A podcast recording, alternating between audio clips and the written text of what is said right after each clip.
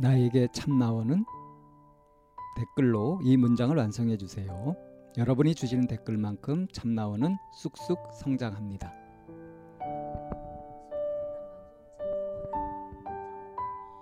심리 상담 방송 참나원은 청취자 여러분과 함께 만듭니다. C H A M N A O N E 골뱅이 다음점 넷으로 참여 사연을 보내주세요. 사연을 보내실 때 연락처를 남겨주시면 연락을 드리고 일정을 예약합니다. 누구든 마음을 내시면 함께 하실 수 있습니다. 참나원은 여러분의 관심과 참여를 기다립니다. 시작합니다. 오늘의 버추카드 탁월함으로 시작합니다. 탁월함은 최선을 다하고 전력을 기울였을 때 비로소 얻어지는 것입니다. 탁월함은 고귀한 목적을 향한 노력의 결정체입니다.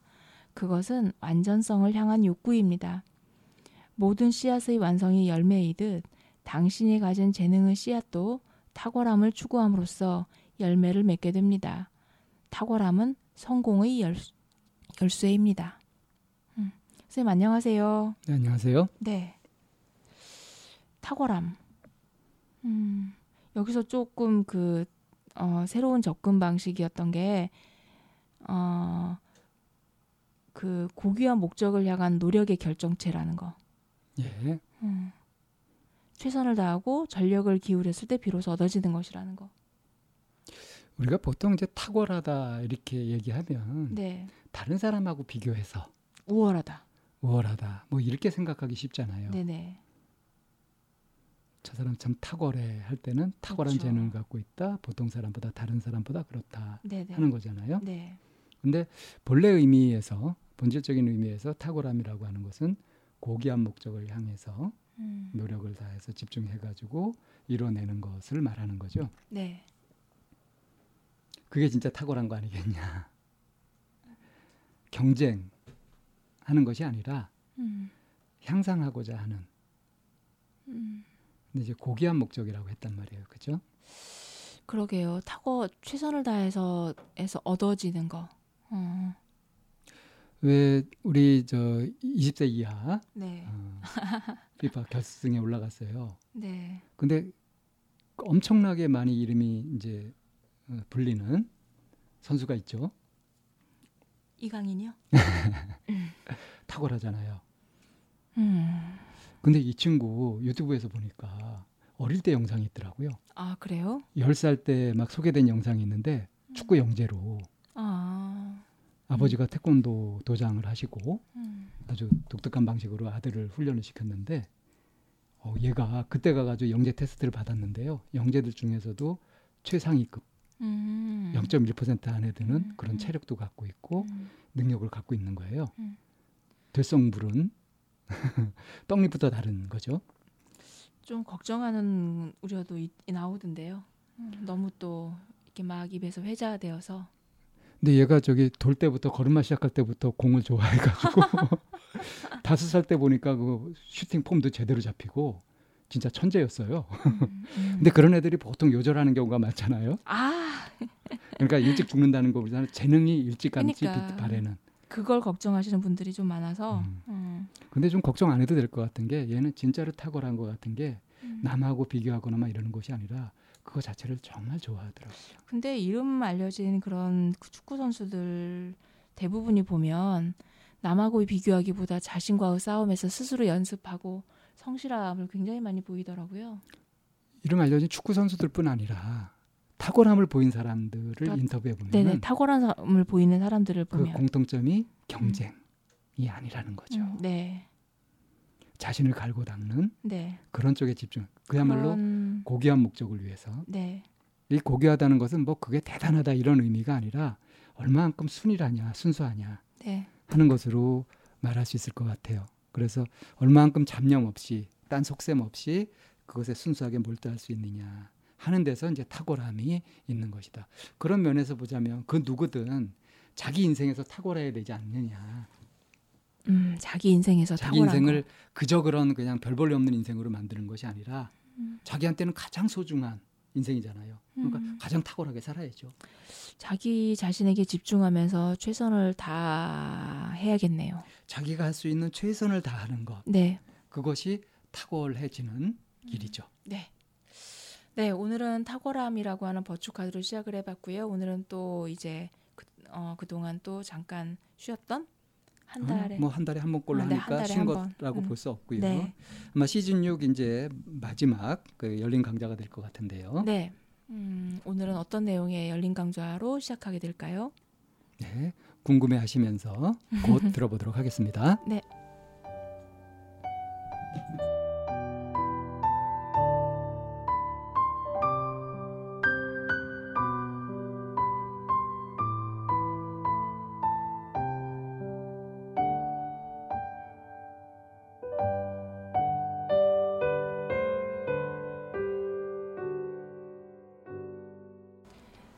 안녕하세요. 참나원 방송에서 하는 열린 강좌 시작합니다. 선생님 안녕하세요. 어. 네, 안녕하시답니다. 네, 창문 닫고 오느라고. 네, 오늘은 이제 열린 강좌 있는 그대로 말하기 그 대화법에 관한 얘기로 오늘은 좀 진행해 보겠는데요. 음, 오늘 이제 메인 가이드는 음, 방쌤이 되시겠습니다. 원래 대화법 강좌 주 강의를 어, 이 쌤이 하셨었는데 어, 우리 열린 강좌 계속 이 쌤이 하시는 바람에 어, 부담이 너무 크신 것 같아서 제가 하겠다고 했습니다. 네, 아, 그럼 첫 번째 상황부터 좀 살펴볼까요? 네, 동료가 말은 하지 않으면서 심각한 표정으로 있을 때, 이거 이쌤 얘기죠? 동료인 제가 심각한 표정으로 말 안 하고 있는 경우가 제법 많은 걸로 알고 이거를 이제 있는데 보면서 좀 음, 수정 보완이 좀 필요하다는 생각이 드네요. 심각한 표정이라는 것도 평가잖아요. 그렇죠. 심각해 보이는 듯한, 심각한 음. 듯한, 뭐 이제 이렇게. 어쨌든 무거운 분위기를 연출하고 네. 있는 거죠. 네네. 예. 자, 이건 이제 이 쌤이 하실 말씀이 많을 것 같아요. 어, 맨날 제가 분석당하는 것. 아, 그럼 제가 얘기할까요? 어, 이 쌤이 심각한 표정으로 말하지 않고 좀 냉랭한 분위기를 풍기고 있을 때, 저는 그런 일이 별로 없는데요. 예, 뭐 그렇다고 해야 되겠죠. anyway, 예, 음. 네. 어쨌든 그래도 이제 가끔 그런 경우가 있습니다. 있겠죠. 예, 그냥 뭐 아무 일도 없이 그런 경우도 있겠고, 어, 또 그 전에 뭐 의견 충돌이 있었거나 뭐 이래 가지고 이제 그런 경우도 있고 그렇죠. 네. 근데 아무튼 그 전에 어떤 이유가 있었든지 없었든지 간에 이렇게 말 없이 그냥 이게 뭔가 심각해 보이는 그런 분위기가 되어 있을 때 이럴 때 마음이 편안하고 좋을 사람은 아마 거의 없지 않을까요? 음, 영향을 받죠. 자꾸 눈치를 슬금슬금 보게 되더라고요. 어, 네. 무슨 안 좋은 일이 있었나? 뭐 때문에 그렇지? 혹시 나한테 화가 난 건가? 뭐 이런 식으로 자꾸 생각을 하게 되고요. 그러면서 자꾸 신경이 쓰이고 눈치가 보이게 되고 뭔가 이렇게 자꾸 조심하게 되고 가슴 졸이고 있고 이렇게 되는 것이 이제 제 반응이 그렇고요. 지금 솔직하게 말씀하고 계시는 거 맞죠? 그렇죠, 맞습니다. 자꾸 웃음이 나지? 왜요? 제 얘기에서 뭐 관찰하신 것과 다른 게 있습니까? 어, 사실 이제 동료가 말을 하지 않고 심각해 보이는 표정으로 이제 앉아 있을 때가 제가 이제 선생님을 보면서 느낀 보, 본 내용을 이렇게 적어 놓은 거예요. 그렇죠. 그럼 이제 그럴 때 저는 똥마려운 강아지처럼 끙끙거리다가 눈치를 보면서 혹시 화나셨어요? 하고 이제 이렇게 물어보죠 조심스럽게. 옛날 얘기죠. 네. 요즘은 아니죠. 근데 그럴 때 선생님 뭐라고 하셨는지 기억나세요? 아니라고. 왜네 멋대로 네. 판단하고 그러냐 음, 네. 어, 하고 막 화나셨어요라고 생각한 거를 얘기할 수 있는데 음.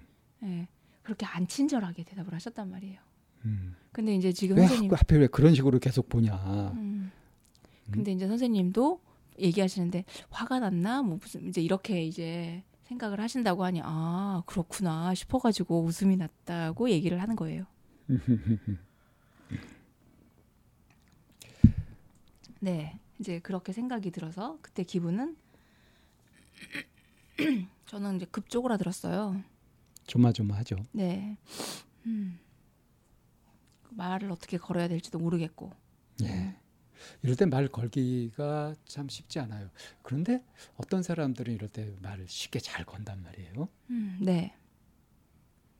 참 그거는 좀 본받고 싶은 재능이에요.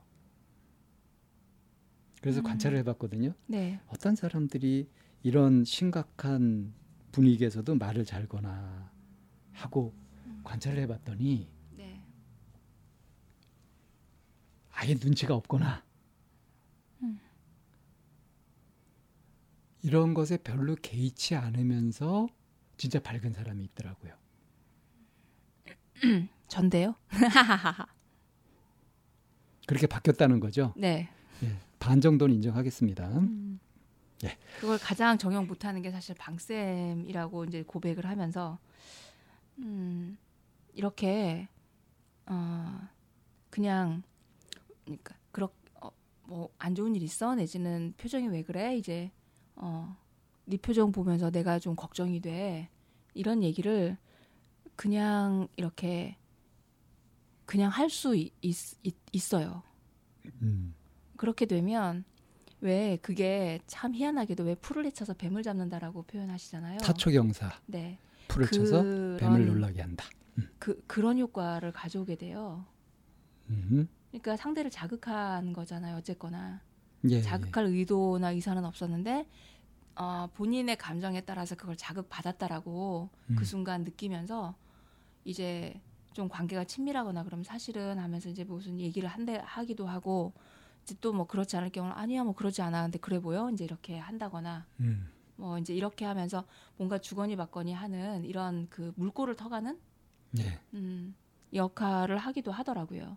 그래서 내가 말을 걸었을 때 저 사람으로 하여금 음, 뭔가 이렇게 저 사람에게 방해를 주거나 뭐 내지는 상처를 준다라고 하는 나 스스로의 평가에서 좀 벗어나면 음. 음, 괜히 내가 저 사람 성가시게 하는 건 네. 아닐까 하는 걱정. 한 일들이 그리 일어나지 않은 경우를 참 많이 봐요. 실제로는 그래요, 음, 그렇죠. 네. 근데 이럴 때 이제 그 분위기에 주눅이 들어가지고 말을 네. 못하고 하면은 오히려 점점 더 커지죠. 네, 눈덩이처럼 네, 이제 눈치 보고 쪼그라드는 그런 것들이 점점 커지게 됩니다. 어쩌면 오늘 얘기한 하게 될 부분을 지금 다 얘기해 버리는 것 같은 불길한. 아마 가장 많이 일어나는 일이 아닌가 싶어요. 약간 좀 상황은 다르지만 내담자가 이제 상담을 하러 쭉 오다가 어느 날 이제 급 심각해져 가지고 오는 경우들이 있잖아요. 음, 네. 그런 경우는 어떻게 시작하시나요? 굳이 내가 시작 안 하는데요. 그냥 가만히 어, 원래 이제 상담하려는 네. 목적으로 온 거니까 가만히 있으면 네. 알아서 얘기를 네, 네, 하죠. 네, 그러는 편이에요. 근데 굉장히 심각한데 별 그런 심각한 얘기도 안 나오고 뭐 그냥 일상적인 얘기식으로 이렇게 하면 이게 상담에서 저항일 수 있지 않습니까? 음. 그런 경우는 혹시 없으셨나요?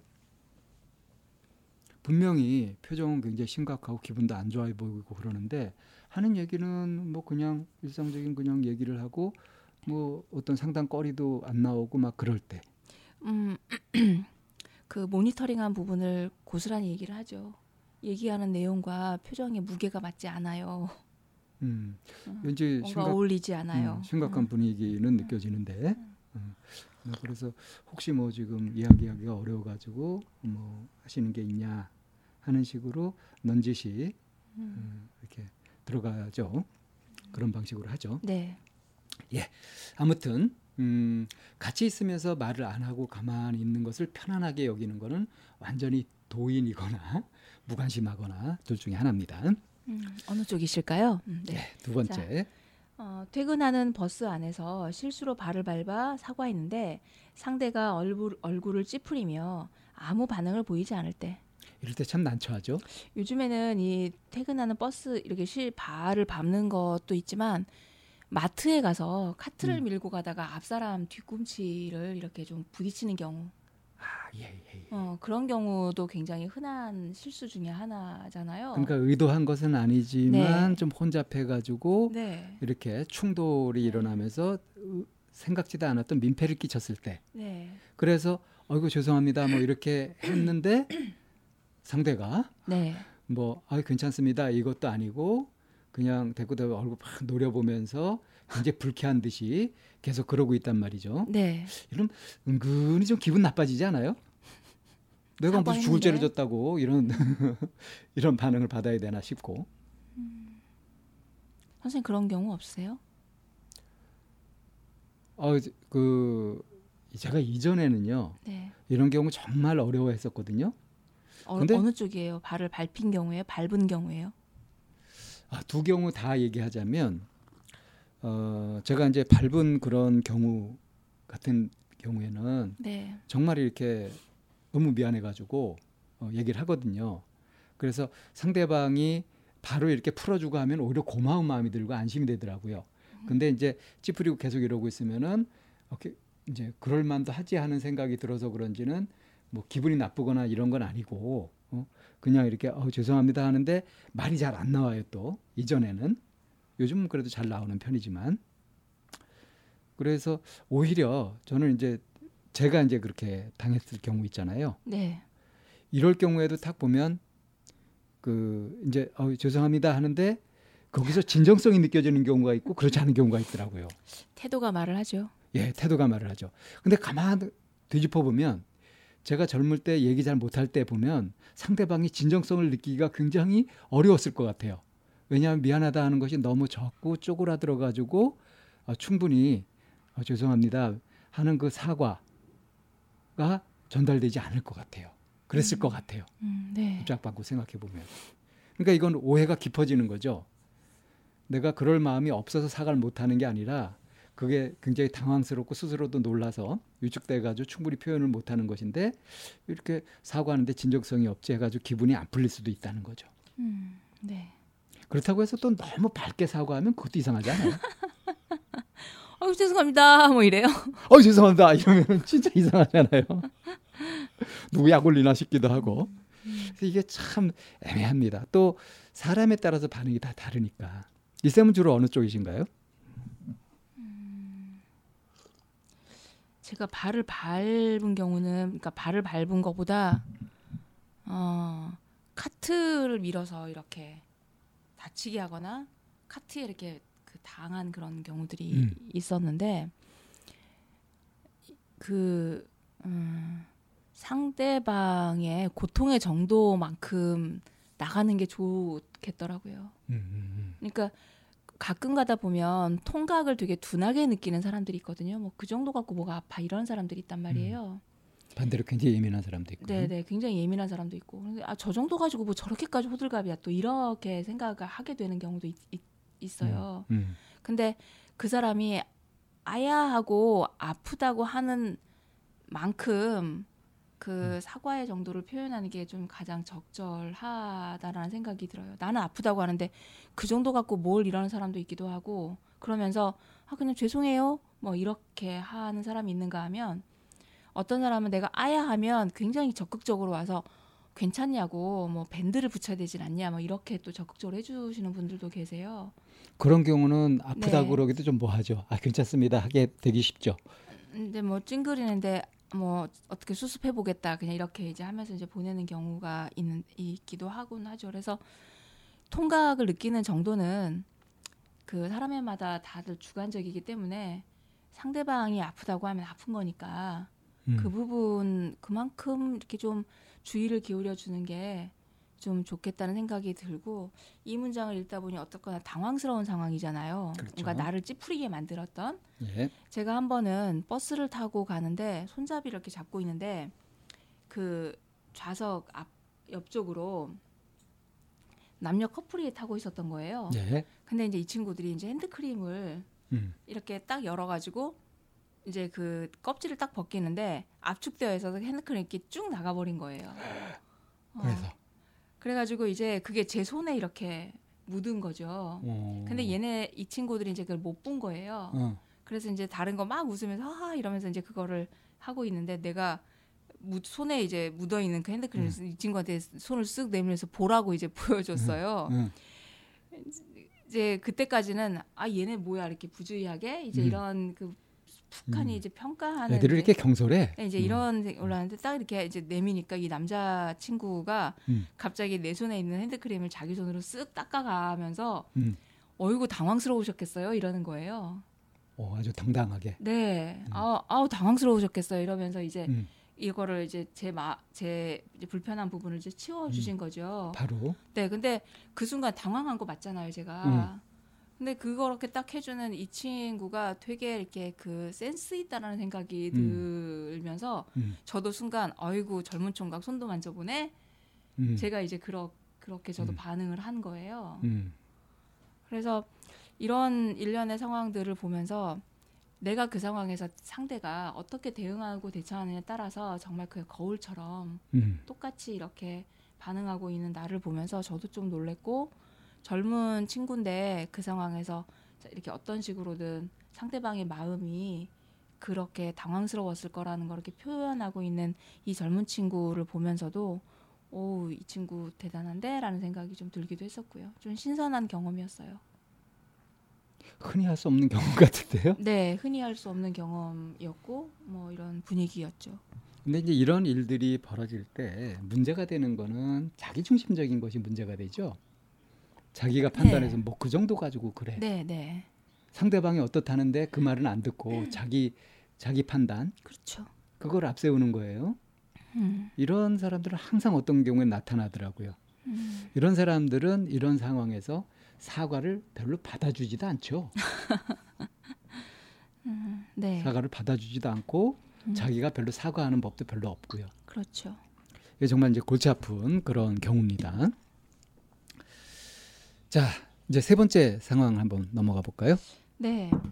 아파트에 살면서 소음 문제를 신경 쓰며 조심한다고 하는데도 아래층에서 수시로 인터폰이 와 시끄럽다고 항의할 때. 이 층간소음 문제 한동안 굉장히 사회 문제로 막 시끌시끌했었잖아요. 아, 여전해요. 근데 이게 실제로 이제 그런 소음 문제가 있어서 그런 경우들도 있지만 음, 좀 과민한 경우들도 꽤 많이 있습니다. 네. 과민한 경우도 어, 많이 있죠. 그래서 뭐 보복한다고 음, 일부러 이제 막 진동을 막 일으키기도 하고 음, 그런 식으로 되면서 이제 막 이사를 가야 되는 지경까지 음. 이르기도 하고 그러는데 음, 이게 이제 흔히 생길 수 있는 생활 일상의 문제인데 이게 뭐 아파트 구조가 그런 건 어쩔 수 없다고 하더라도 음. 막상 이런 일이 벌어질 때 어떻게 할 거냐 이것도 좀 생각해 볼 만한 일인 것 같아요.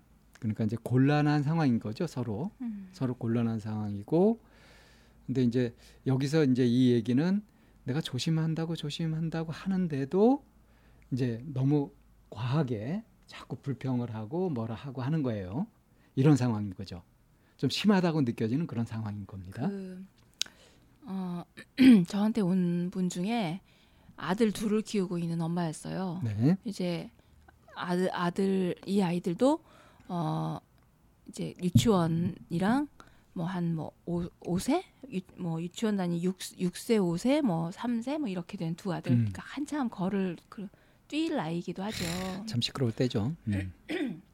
근데 이제 어느 날 아래층에 딸 하나만 데리고 사는 싱글맘이 이사를 온 거예요. 네. 이사를 오면서 집안을 이제 올 수리를 이제 하면서 이제 들어왔죠. 음. 그때부터 시작인 거예요. 시끄럽다고. 음. 인터폰을 수시로 하고 음. 그리고 나중에는 경찰에 신고해가지고 경찰이 오기도 하고 법원에 이제 그 이게 왜그 고소장 딸이 몇 살 정도 됐었죠? 그 딸아이도 어리다고 그랬었어요. 아 어려 어렸었어요. 네네네. 예. 싱글맘이고. 네. 음. 그래가지고는 그 완전히 뭐 그 이 집 그러니까 어떤 날은 자기 집에서 뛰지도 않았는데 뛰었다고 올라오는 이제 그런 경우도 있고 하니까 답답해갖고 이 엄마가 시- 집에 CCTV를 달았어요. 음.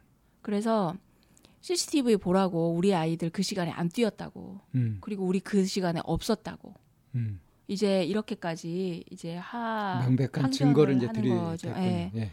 근데 그 아파트는 경비실을 통해서 연락을 받을 수 있는 시스템이기 때문에 직접 연락은 하면 안 된대요. 음.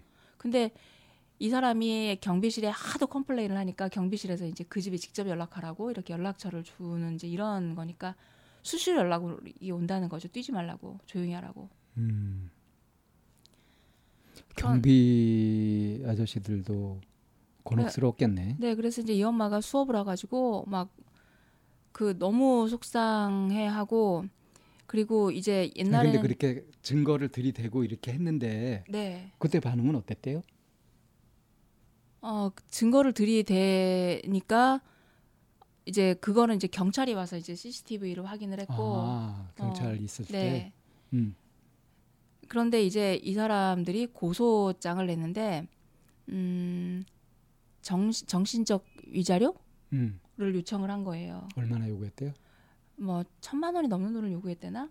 음. 그러니까 너네들의 그런 층간 소음으로 인해 시끄러운 것 때문에 우리가 너무 피해를 보고 있어서 음. 이거를 이제 그 고소를 한다. 정, 위자료를 내라. 이제 이렇게 이제 내 했다는 거예요. 음. 그러면서 이제 이래저래 얘기를 해 보니 이 사람들이 상습범인 것 같다라는 거죠. 그렇지. 그냥 해보 왠지 그런 냄새가 나네. 네. 그리고 일단 그 고소를 하려면 경찰이 출두했다라고 하는 그 증거가 있어야지 음, 되기 음. 때문에 그래 정, 경찰도 출두를 했던 거고 음. 그래서 어찌 해야 될지 모르겠다 뭐 이제 그러면서 되게 혹시 그 층간소음 빙자 사기 뭐 이런 거 없나요? 하여튼 뭐 이제 그 이제 그 그래서 얘기를 이제 쭉 들어보니 이 사람도 너무 이렇게 그 이웃과 잘 지내야 된다, 뭐 잘 보여야 된다라고 하는 음. 이제 이런 거가 틀에 자기를 가두고 이- 있었군요. 있어서 어 이제 그 강력하게 반응도 못하고 음. 자기 얘기를 주장도 못하고 음. 그리고 이제 일단 뛰어 올라오면 애들도 이제 주눅이 들고 하니까 자기도 음. 주눅이 들어서 그냥 미안하다라고 하는 이제 음. 하는데 속에서 이제 부하는 치미는 거죠. 그리고 역으로 고소하면 되겠네. 그래가지고 음. 그 사람이 그렇게 얘기를 할 때 어떻게 해야 될지 모르겠어요 이러는 거예요. 음. 그래서 그 시간에 분명히 뛰지 않았고 바닥에 방음 매트도 그 음. 환경청에서 주면 방음 매트도 준대요. 음. 그런 거 조심하라고 하면서 음. 그것도 다 깔아놓은 상태니까 음. 와서 그 사람들의 뭐 얘기를 하면 아 네 그러셨군요 하고 그냥 더 이상 대거리 하지 말고 음. 내려 보내고 그냥 보통대로 하시라고. 고소는 어떻게 하고요? 근데 이제 고소는 나중에 합의하고 이제 하는 과정에서 뭐 줄어들 수도 있거나 뭐 그게 취하될 수도 있고 뭐, 뭐 그렇다고 이제 해서 그 부분은 이제 크게 아 고소를 한 게 아니라 고소를 하겠다는 내용 증명을 보내야 한다는 얘기를 음, 했던 것 같아요. 음. 음, 뭐 그런 그런 식. 음. 그래가지고 결국에는 이 아들 둘을 가진 이, 부, 이 엄마는 이사를 가기로 결정을 하긴 했어요. 전셋집이기도 했었고 해서. 음. 근데 이제 그럴 때 이제 바, 대응하는 거 층간 소음이 왔을 때 음. 뭐 우리가 안 그랬고요. 뭐 CCTV를 보시고요. 뭐 죄송하고요. 뭐 이제 이렇게 계속 하는 것도 그 사람들한테는 하나도 먹혀 들어가지 않는 거기 때문에 이거 안 먹혀요? 먹히죠. 그러 그러면 두 번 올라올 거 뭐 한 번 올라오거나 이렇게 해야 되는데 그래도 계속 올라오니까 음. 그리고 어떤 부분에서는 분명히 소음이 일어나기도 하는 부분이 있겠지만 억지 춘향격으로 그렇게 하는 경우도 있으니까 그래서 아 죄송하다 아 그러셨어요 아니면은 CCTV 확인하실래요 뭐 이제 이런 방식으로 좀 적극적인 대처 이거를 하니까 이제 오히려 아래층에서도 이제 그 올라오는 그 이제 그바 이게 왜 complain 하는 음. 이것도 좀 횟수가 좀 줄어들어 들더라. 아예 없어지진 않고요. 네. 이런 얘기를 했었고 역으로 이제 선생님이 아까 그런 사람들이 또 저거 한다 그랬잖아요. 그 예민한. 음. 근데 선생님 가만히 이렇게 보세요. 항상 내가 약간 백색 소음 같은 게 있으면 음. 다른 소음들이 그렇게 크게 안 들리잖아요. 그렇죠. 근데 조용히 가만히 있으면 어떻게 될까요? 많이 들리죠. 그 조용한 곳에 있으면 주변에 있는 소음 소음을 다 빨아들여요. 네. 그러니까 이 모녀는 둘만 굉장히 조용하게 살고 있기 때문에 아무런 소음 없이 음. 그러니 모든 소음을 다 빨아들여서 굉장히 예민해지게 되는 거죠. 음.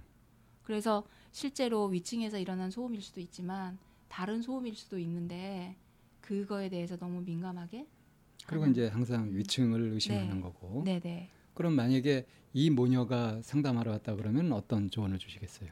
이 모녀가 상담하러 왔을 경우에는 그 위층에서 일어나는 소음이 실제한 거냐 그것부터 확인해 보자. 어, 확인 확인 해 봤냐? 그리고 좀 전에 얘기하신 것처럼 네. 음, 조용히 있었을 때 다른 소음들을 다 이렇게 듣게 되고 네, 이제 그럴 수 있는 거다 하는 객관적인 사실을 네, 이런 네. 정보를 네, 알려주는 거죠. 네. 뭐 그렇게 할수 어, 그렇게. 근데 우리가 방법? 지금 얘기 나누는 이 사례에서도 굉장히 많은 오해거리가 있지 않습니까? 그렇죠. 저거 돈 뜯으려고 그러는 거 아니야 하는 의심부터 시작해가지고 네, 진짜로 저래? 진짜로 괴로운 거야? 아니면은 뭘 이렇게 딴 걸 바라고 이러는 거야? 하는 의심도 될 수 있고요. 음, 이렇게 참 일상생활 속에서 부딪히면서 온갖 종류의 사람들이 있고 온갖 종류의 상황들이 있기 때문에 네.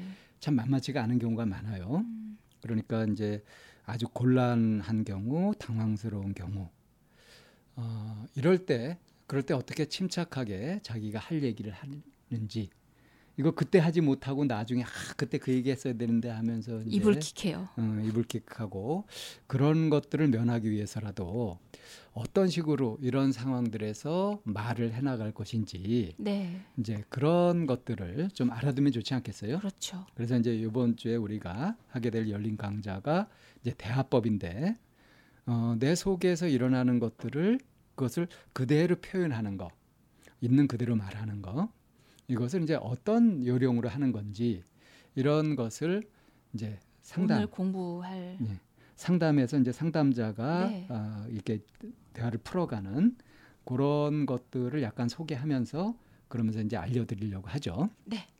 그래서 그- 이제 음, 기대되시겠어요. 들어가기는 이렇게 들어가도록 하고요. 네. 그러니까 이제 다음 시간에 이제 구체적으로 대화라는 게 어떤 것인지 어, 부터 살펴보도록 하겠습니다.